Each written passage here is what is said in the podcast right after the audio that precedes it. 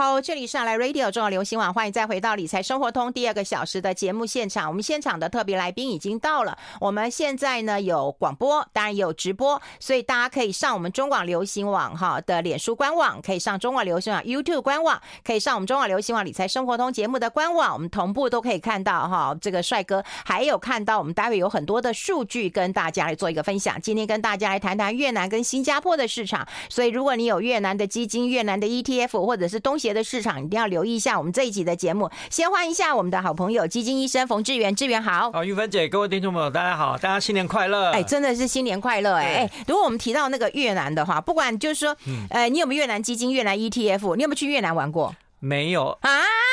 其实我觉得，我我跟越南的缘分是这样。其实我一直很想要去下龙湾啊，那是比较旧旧的坐坐船对不对？呃，我还蛮喜欢这种所谓的自然景观的东西。哦，对，我也喜欢。那以前我很多年前我就去过广西，嗯，广西的话就是桂林、漓江的这个是所谓的和尚。嗯呃，就是所谓的这种石呃这个石灰岩地形。对对对，我有去看过哎。对对对，桂林山水甲天下，对对，阳朔山水甲桂林哦，真的不一样。那嗯，不一样的情景，就下龙湾把这个桂林这样的一个景色，类似的景色搬到海上，所以我觉得哎，这种景色看起来哦，我觉得是还蛮震撼的，我一直还蛮喜欢的。但是呢，就是几次呢规划当中，我觉得。后来因为呃，可能自己计划的关系也好，后来疫疫情，我觉得就是一再的疫情啦。我觉得疫情也拖的拖拖拖到我，对，一再的错过这样子。但是我觉得说这个市场，我觉得还是蛮有趣的，因为我觉得这个生活当中啊，甚至于哎，是那个前天的国家警报，嗯，我自己一看说，嗯，这个。你也看成越南吗？呃、对，我也看成越南，不是只不是只有我，好多人，很多人是啊，很多人是、啊。我第一直觉就觉得说，嗯，这跟我们有什么关系。哎、欸，我那天还在一个台 台中的一个客说会上面，就嗯然后有人就说 没关系，这是飞越越南上空啊、哦，对，然后大家就安心了。可是后来我也我后来看完以后，我也没讲，我想说，哎、欸，不要给人家戳破。其实我是没收到呃这个简讯，啊、我是收到我们公司一个。应该算是一个，我们有一个紧急小组。你是边缘人呢、欸？呃，每天都收到，我身边没有人呢、欸。我朋友从台东、从花莲都跟我说：“玉芬姐，你们台北有收到？”我说：“有啊，全国都收到了。”对，我也觉得很奇怪，为什么没没收到这样子？反正你是外星人，就很好很好玩的一点就是说，哎、欸，这个越南哦，突然之间成为一个热点哦。但是不管怎么样，我觉得是这样。我觉得我的身边的朋友，包括我讲的。嗯，我觉得我们食衣住行其实都有充满越南的味道。嗯，譬如说我们去很多地方，你会发现说有所谓的越南河粉啊。哦，我也喜欢吃越南河粉，还有那个三明治我也很喜欢。哦，三明治我也喜欢。我们家附近开了一家，你知道，一天到晚大排长龙。你知道为什么他们会用这个法国面包吗？因为他，我觉得他又酥又，他被法国殖民过啊。对，他以前是法属殖民地嘛，对对对对对，所以对他们自己还蛮会做，我觉得这一点还蛮厉害的。嗯啊，但是他跟这个所谓的法式三明治哈，那种欧式三明治又弄得很不一样。我跟你讲，你们一定要看直播，搭配广告期间，我会公布你怎么样做越南的那个面包。哦，那太太棒了，太棒了。对，那我想第一张先跟大家看一下，虽然没有去过，但是。我有研究那个景点哦，嗯，我觉得最近也是很红的，就是说，呃，越南哈，像我身边很多朋友，很包括一些寿险公司也好啊，金控公司也好，他们奖励员工很多都带去越南，嗯，那我们刚刚讲，其实像下龙湾，它是一个北越的一个景点，对对，离这个首都河内大概是四个小时的一个车程，嗯，然后现在这几这几年，我刚刚也在跟韵芬姐聊，就是说，哦，比较红的景点呢，应该现在呢。把它转移到所谓的中部的地方，还有一个富国岛哦。对对。中部的话，大概就是岘港。好，那岘港的话呢，其实呃，我觉得最近有几个比较红点，像我这个照片带给大家看，它有一个佛手佛手金山。对，那好像是巴拿山哦，是不是？呃。我知道在岘港附附近这样子哦，那那这个景点现在也是还蛮红的哦，嗯，所以呢，其实呢，还包括像我们刚刚讲的像顺化啦、惠安啦这些中部的城市啊，其实在越南的景点，在中部的一个景点，其实还蛮红的，嗯，那当然南部的地方的话，我觉得就是说，呃，胡志明市当然是最呃最有名的，嗯，呃，可能大家呃还有印象，有老一辈的还有印象说，哎，是不是有一个地名叫西贡？嗯。啊，就是在一九七五年之前哦，其实呢，胡志明市是叫做西贡，对，哎，又有一个那个很知名的那个歌剧啊，Miss Saigon，对对对，就是就是这个一个渊源嘛，哈，对对。那所以呢，其实胡志明市呢是整个越南最大的一个城市，人口最多哦，但是它并不是首都哦。那另外一个景点就是它的一个外岛，是在富国岛，哦，富国岛，对，富国岛现在也很红，很很很红，是因为现在呢，而我们跟越南之间其实还是需要签证的。你去越南，但是就富国岛这个地方，如果你包机直接过去的话，是不用签证的哦。但是这个，所以这个地方变变得很很热门哦。我身边很多朋友都都是这样参加这种所谓包团的一个包机的一个行程，然后直接进去，然后都不用办签证的。哎，你知道吗？因为我刚刚在节目一开始我讲嘛，我朋友因为他的呃儿子就在那个呃就中越非常高级的那种米其林三星餐厅啊，高级四九是台湾之光啊。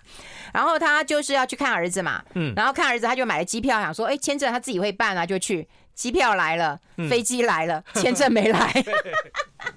其实呃，越南所签证哦，所以签证好像也不是很好办，是不是？我不知道。对对对，越越南在疫情期间，其实锁锁那个签证还锁的还蛮凶的。现在好一点了，我相信现在现在开放之后好一点，不然他们之前其实还蛮严格的。哦。对，所以我觉得就是说，我们刚刚讲啊，其实食衣住行啊，甚至于就是说很多。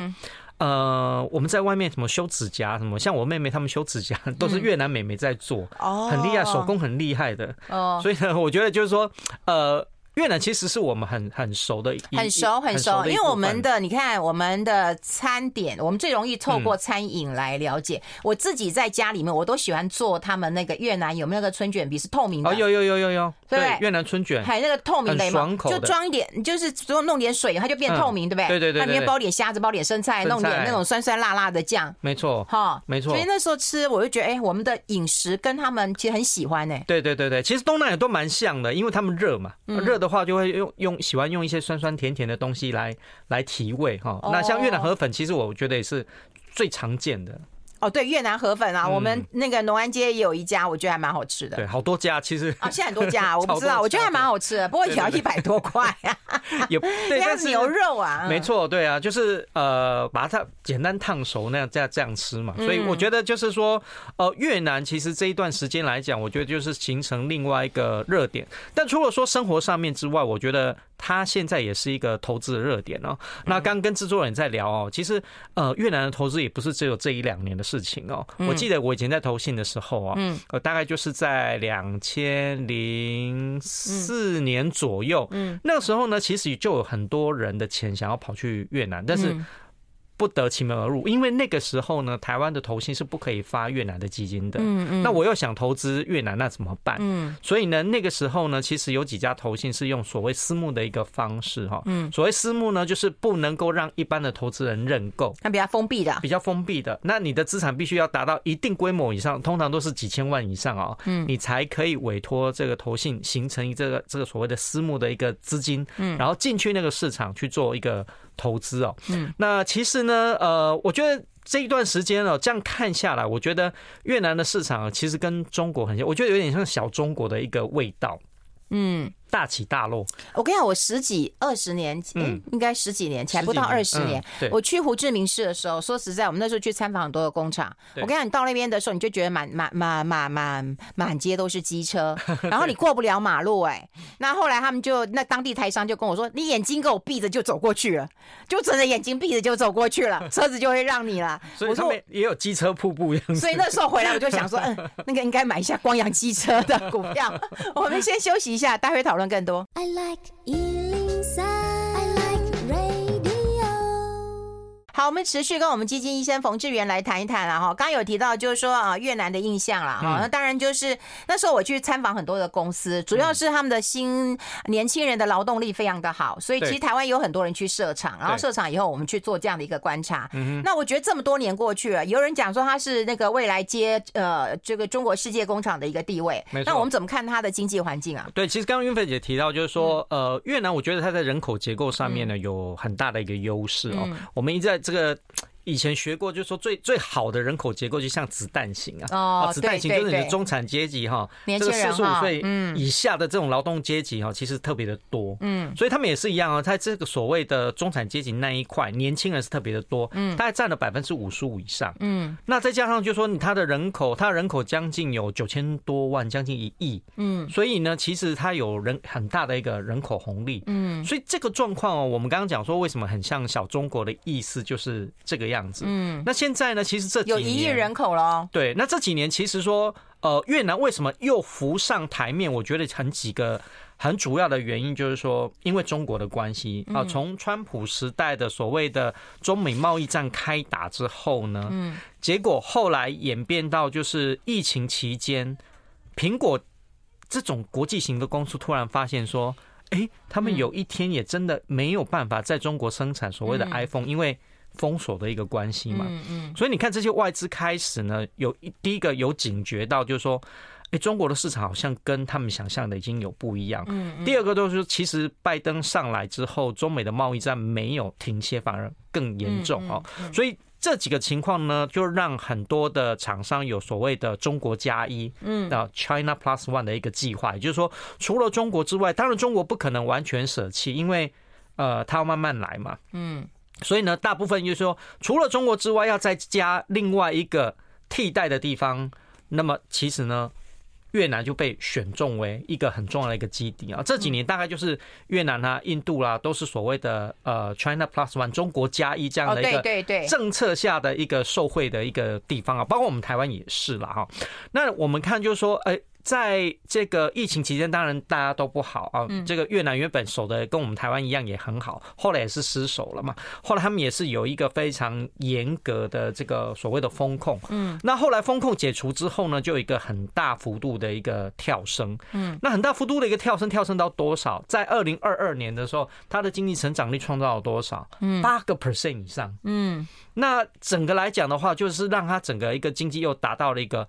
高峰，但是后来又摔下去。为什么摔下去了？嗯，呃，其实跟全球的经济有很大的一个关系。因为呃，越南仰赖跟我们台湾一样，但是它仰赖出口的状况其实是更大啊，也是对，嗯，也是出口导向。所以呢，呃，解封之后，我们看欧美的市场是这样子，就是说，呃，突然之间来了很多的一个需求，嗯，很多需求之后呢，造成了一个通膨，通膨之后呢，联准会是不是就开始？升息，升息，升息。嗯嗯。结果呢？后来呢？消费又开始出现紧缩。这一紧缩，原本很多的单子下到越南那边去的呢，就开始 can 掉，can 掉，can 掉。而且呢，越南呢是很多呃所谓的纺织、嗯手机的一个零组件相关的一个集散的一个中心。所以呢，你就会发现到，就是说，呃，我刚好有带来一张图哦，大家可以看一下这个越南的一个。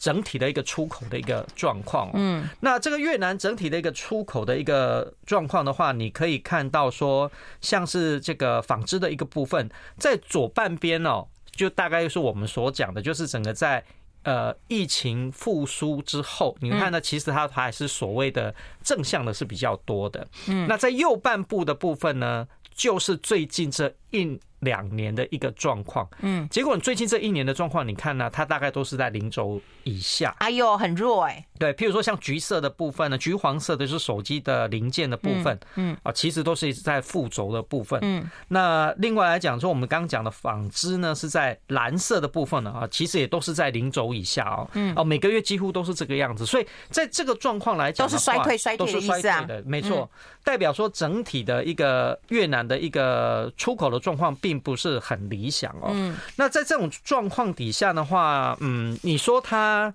去年其实他去年的一个 GDP 刚好在昨天公布了，嗯，好，好不好呢？我觉得不算好，但是也不算坏了。为什么呢？呃，他第四季的 GDP 是六点七二，这个数字我觉得还是蛮好的。但是一整年呢是五点零五。啊，为什么讲不好不坏的原因，是因为说我们刚刚有讲，二零二二年是八个 percent 以上，对对对。然后官方认为他们二零二三年整体的平均，他们想要达到多少？六点五个 percent，没达到。没达到，而且有有一点落差，差了一点五，对不对？所以呢，我说不好，但也不坏呢。你就说，如果一个国家啊，比如说我们台湾好了，全年的 GDP 有到五趴以上，嗯，其实这个数字我觉得也是还蛮好的，嗯，那只是因为就是说，呃。越南的官方把它设定的目标其实是蛮高的，然后各界也是还蛮看好的，但是很明显，其实它就没有达标。那如果我们再细看，我们刚刚讲说第四季是六点七二，那么前三季的话，第一季是三点四一，那么第二季是四点二五，第三季是五点四七。呃，我觉得它的状况呢，就是说上半年其实没有很好，可是下半年慢慢开始有改善了，我觉得有点点。倒吃甘蔗这样的一个味道在，所以我觉得说它的一个状况呢，就是从一个谷底慢慢复苏，但是还没有到大好的一个阶段。嗯，所以呢，我觉得可能还需要一点点时间让它去做沉淀了。那我们刚刚讲的那些出口的一个数据哦，呃，也是一样，就是在去年上半年的时候，大概是一个比较不好的一个状况，但是呃，下半年特别是在第四季之后呢。呃，都有一个比较有一点点明显改善的一个味道。好，我们待会给大家看一张图，我其实觉得蛮震惊的，来看看越南股市的 的大起大落哎哈，然后越南有没有通膨，我们待会一并讨论。我们先休息一下，进一下广告。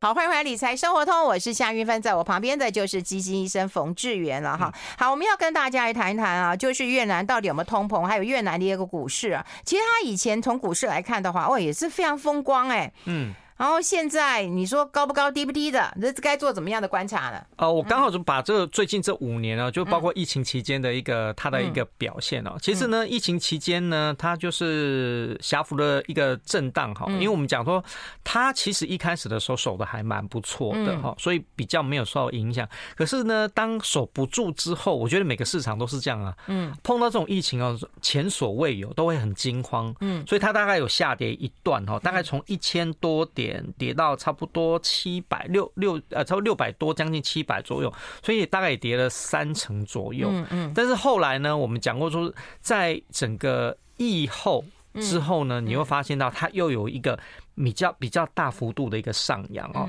那这个上扬的幅度哦，你看在后后面这一整段呢，涨幅大概就超过一倍。嗯，好，那再来呢，就是又有一段的一个比较大幅度的一个下跌哈。那这一段的下跌是什么原因呢？其实呢，最大的原因其实是来自于它的一个房地产上面的一些丑闻，还有包括哦，有一些国家呃，因为大家还是不要忘了，再再怎么好玩，或者说它经济再怎么发展，它还是一个共产国家。对，所以呢，管制呢，就是跟呃中国比较像，就是说他想管的时候呢，哇。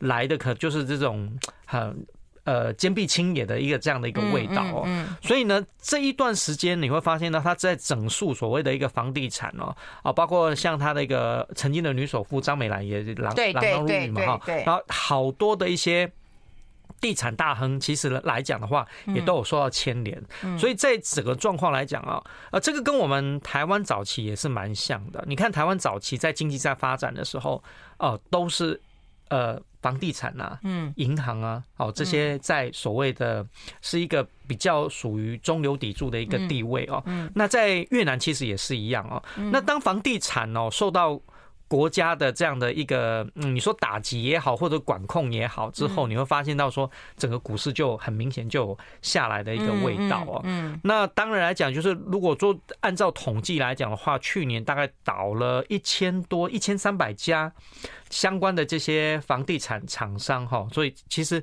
平均一个月也也倒闭一百多家，其实也是算蛮多的，不在少数哦。那所以这但是呢，这一段时间他为什么要管？主要也是因为说。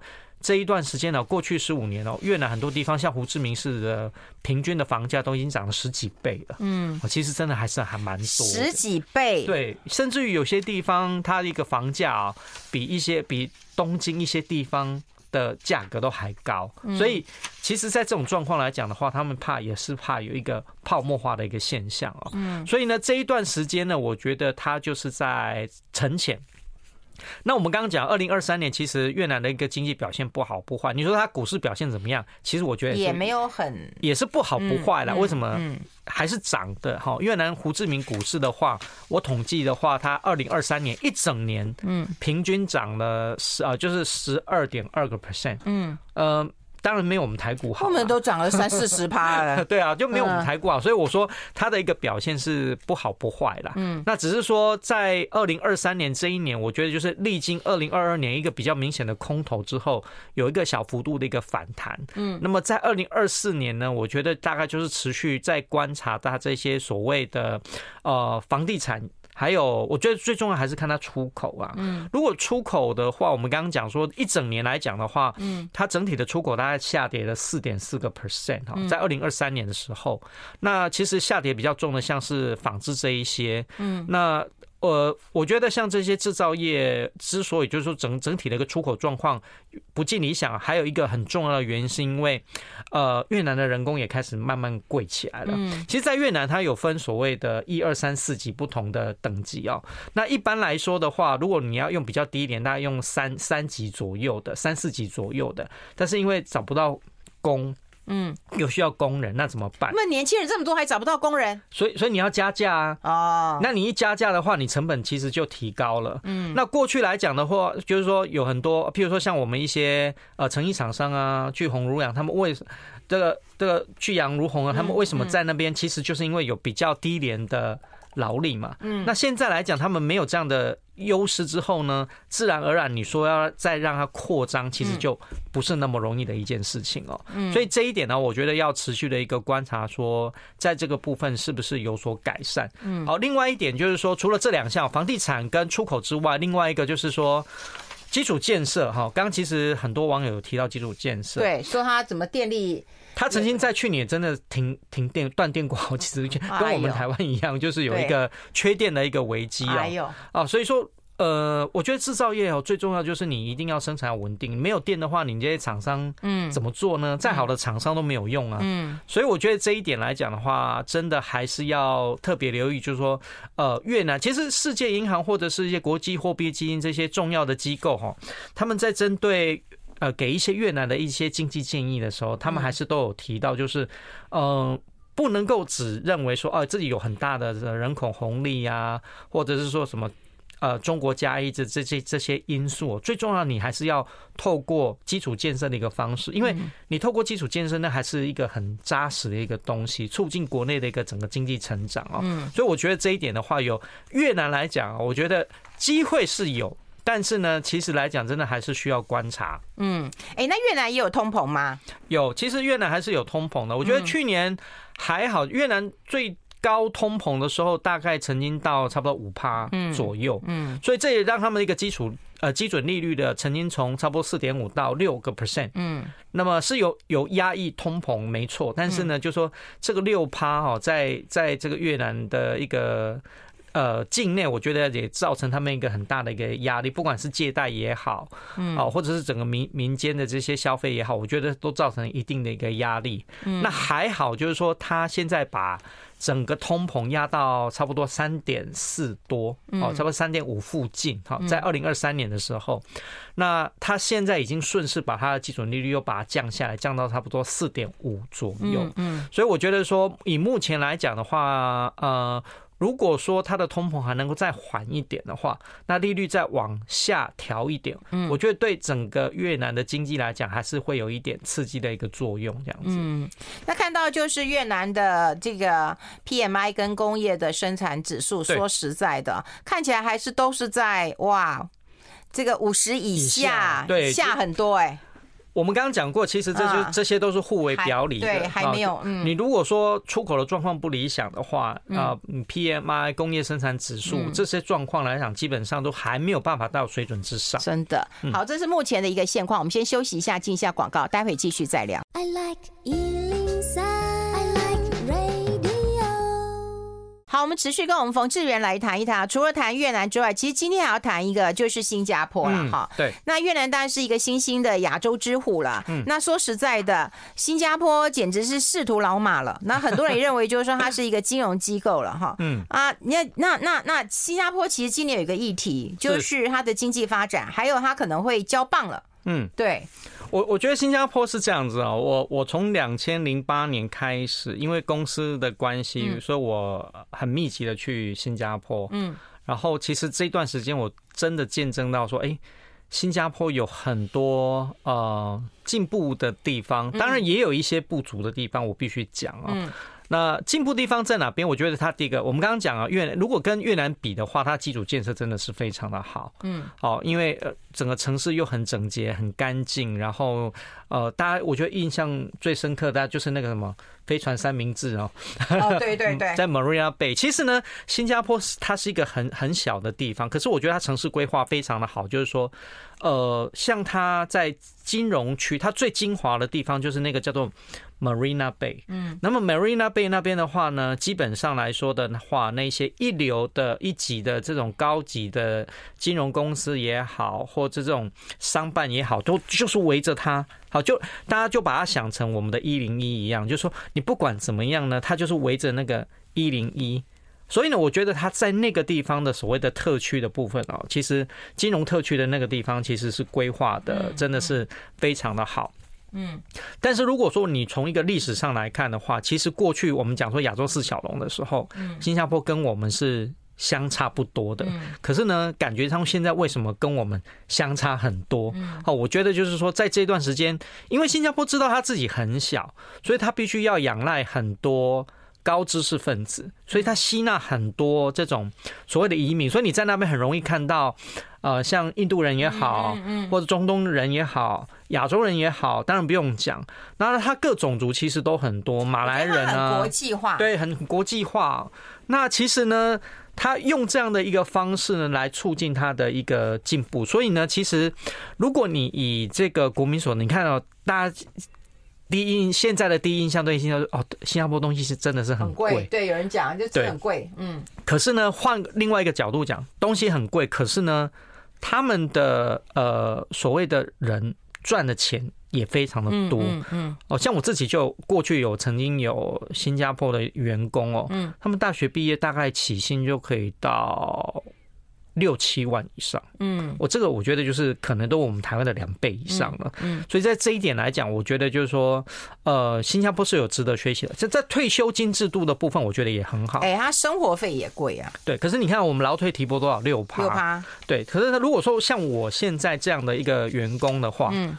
呃，在新加坡，他必须要提拨多少？要二十，可能是二十三趴到二十七趴哦。所以我觉得在政府照顾的这个部分，我觉得在劳工照顾的这一部分，在社会福利方面，嗯，好，我觉得新加坡的呃政府的一个表现是真的是比较好的。嗯，但是不好的地方在哪里呢？我们也必须要讲哦。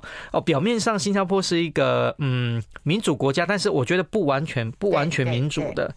因为呢，它的民主制度，呃，我觉得并不是像台湾这样子啊，所谓是政党轮替啊，或者说民选啊，表面上是民选没错，但是你看他的这几任的。总理哈，嗯，他还是比较偏呃内阁制的哦。虽然他他最近选的总统哈，一个一个印度裔的出来哈，但是那个这个印度裔裔的这个总统呢，其实他的总统还是比较偏向代表，好，就是一个国家的代表哈。实际上来讲，还是由总理来决定。嗯，所以呢，现在是交棒到第三任的，就是李显龙嘛，也是李光耀的儿子。嗯，那第二任是吴作栋嘛。嗯。到第四任到底是谁呢？哈，那原本是讲说黄瑞王瑞杰，但是现在来讲的话，哦，在最新的一个交棒的一个行程里面呢，哦，现在李显龙指定的是这个黄循财。我们现在画面看，对对对对，右边这个照片呢是李显龙，他已经七十一岁了哈。那这个左边的部分就是一个黄循财，嗯，那他真的是一匹黑马，因为。过去了，你看像李显龙的话，就是说他接班之前都还当了十几年的这个副总理哦。那这个黄群才以前以前是一个算是他在抗疫期间，其实就慢慢的崭露头角哦。他也当过财长哈。那大家对他其实印象很深刻，就是说他那时候其实。在抗疫的时候，真的是付出还蛮多，甚至还流泪哈。所以其实新加坡的人民呢，对他是还蛮感念的，就是说对他接受度很高，他的名气也很高。但是呢，其实呢，最近发生了一些事情，就是说新加坡的政府的呃一一个交通部长呢，他有所谓的贪腐，嗯，那另外一个国会的议长呢，有所谓的桃色新闻。是贪跟桃色真的是，可是这个发生在新加坡啊，都躲不了。这发生在台湾，可能嗯，好像比较 比较能接受嘛哈，我也不能接受。我不知道，我也不能接受，对。但是就是在新加坡里面啊，就这个执政党这样子哦，就是大家对于这个执政党的这种所谓的传统的这种好的印象呢，又比较低一点。所以呢，在交棒的过程当中，其实李显龙是相当的小心，他怕就是说，嗯，在交棒的过程当中就。变得有一个闪失，所以呢，要交棒给黄群彩的过程当中，就要步步为营，步步小心。好，那我们再讲一下黄群彩，我觉得这个人还蛮有趣的，就是说，第一个，他很喜欢玩吉他，嗯，而且他玩吉他呢，他常常会在他那在他的抖音 TikTok 里面，哎呦，分享。哦，所以呢。他其实他你要想哦，他是一个官员，以后可能是一个新加坡的总理，可是他很爱玩抖音，是个网红哦。所以呢，我觉得在这个跟过去哦，新加坡呃，你见到的像李显龙这样的，好像一板一眼的，然后比较真的是很不一样哦。所以我觉得这一号人物哦，未来来讲哦，我觉得是真的玩抖音的官员，这蛮特别，大家都要禁止他要玩的。我们先休息一下。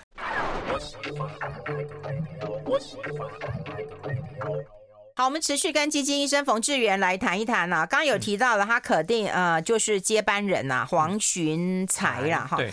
好，那如果接班人呃这个确定之后，那呃最近他的好消息其实也蛮多的，包括那个 NVIDIA 那个黄仁勋也说，哎，我要去新加坡了，设立一个什么 AI 基地了。对对，其实我觉得说，呃，我们刚刚讲啊，新加坡它其实是一个很有制度，而且我觉得。政府是很很超前。我们先讲一下刚刚的黄循财哦，其实他在下个月，也就是二二月份，我们农历过年左右，嗯，他就会发表一个高达一百七十七页的一个报告。哦，那这是什么样的一个报告呢？这是说他们收集了二十多万新加坡人民的一个意见。嗯，然后新加坡人民呢最在乎的是什么？哦，那我我觉得今天如果说，因为我们后天就要选举了嘛，嗯，今天如果有一组候选人真的能够听。多数人，我们不要不要讲说我们两千三百万那么多，嗯，你可能听个嗯一百，我们讲一百万好。如果你能写一个一百七十七页的这种施政大纲，我觉得我也会很感动哦。嗯，那这个的部分，我觉得当然就是说，呃，我们刚刚有讲过，就是李显龙的交棒呢是很小心的，所以呢，这个二月份的这份报告就是 Forward Singapore 啊，有一点类似像新加坡的一个前瞻计划的话呢，我觉得就是一个他的一个起手式，嗯，因为他。等于是说，告诉新加坡人民说以后他要做什么东西。嗯，另外一个就是在八月份新加坡国庆的时候啊，那时候大家可以想象，应该一一定李显龙一定会有一个告别演说。嗯，然后黄循财呢一定也会跟着出来。哦，当然他能见度就会更高。那么紧接着在十一月二十一号，就是我们过完生日之后的隔一天，就是这个新加坡人民行动党的七十年党庆。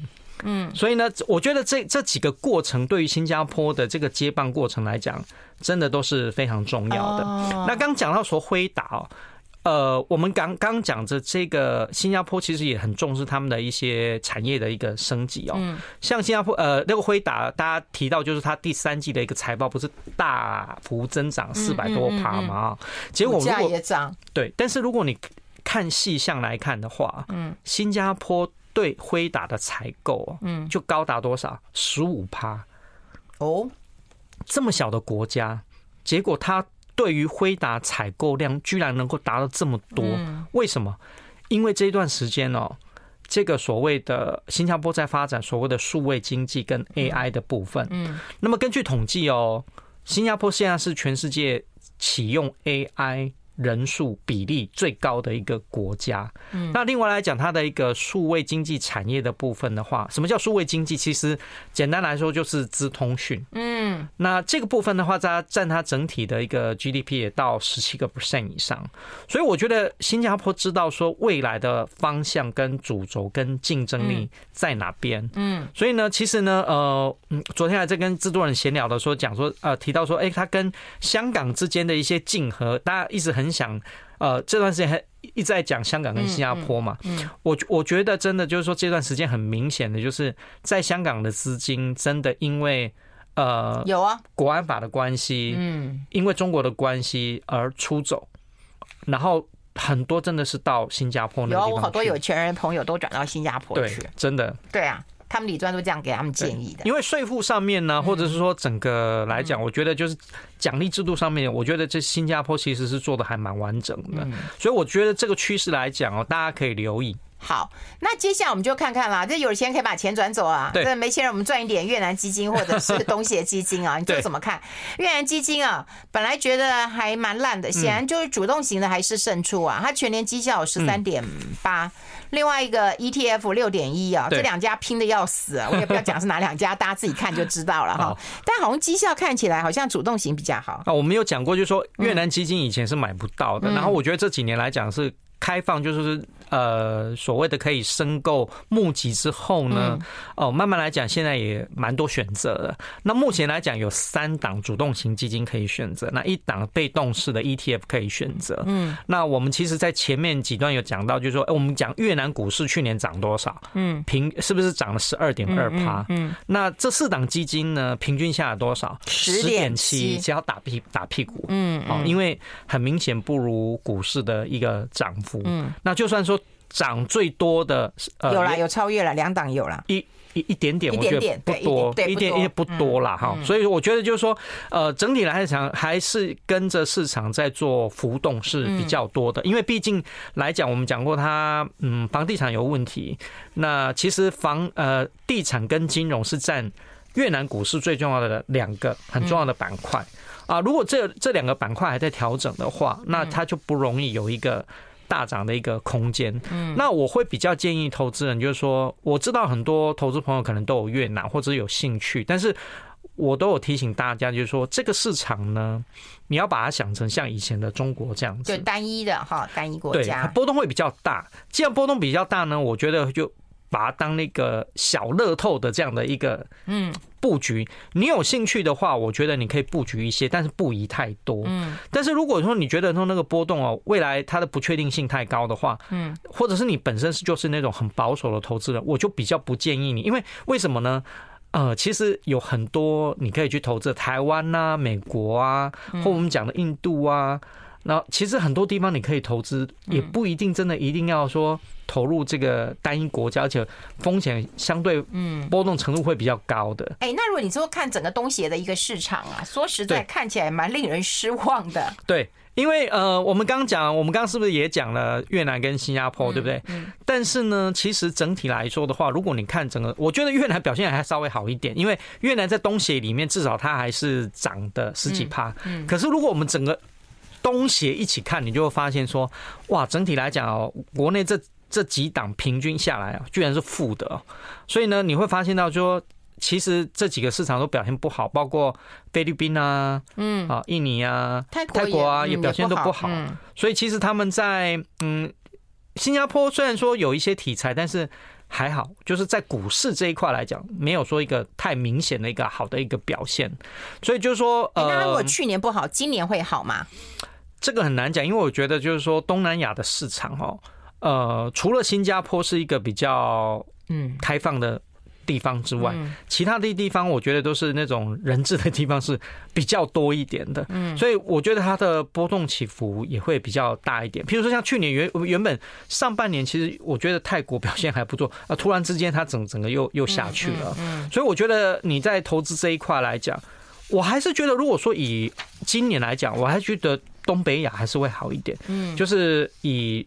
日本、台湾，好，这个我觉得还比还会好一点。哦，嗯，了解了解。好，我们今天帮大家来整理一下越南跟新加坡的一个市场，提供给大家来做一个参考。非常谢谢我们的好朋友基金医生冯志源到我们的节目现场跟大家做一个分享。好，祝大家新年快乐！新年快乐！真的要年后才见面。对，没错，真的要新年快乐。好，拜拜，拜拜，拜拜。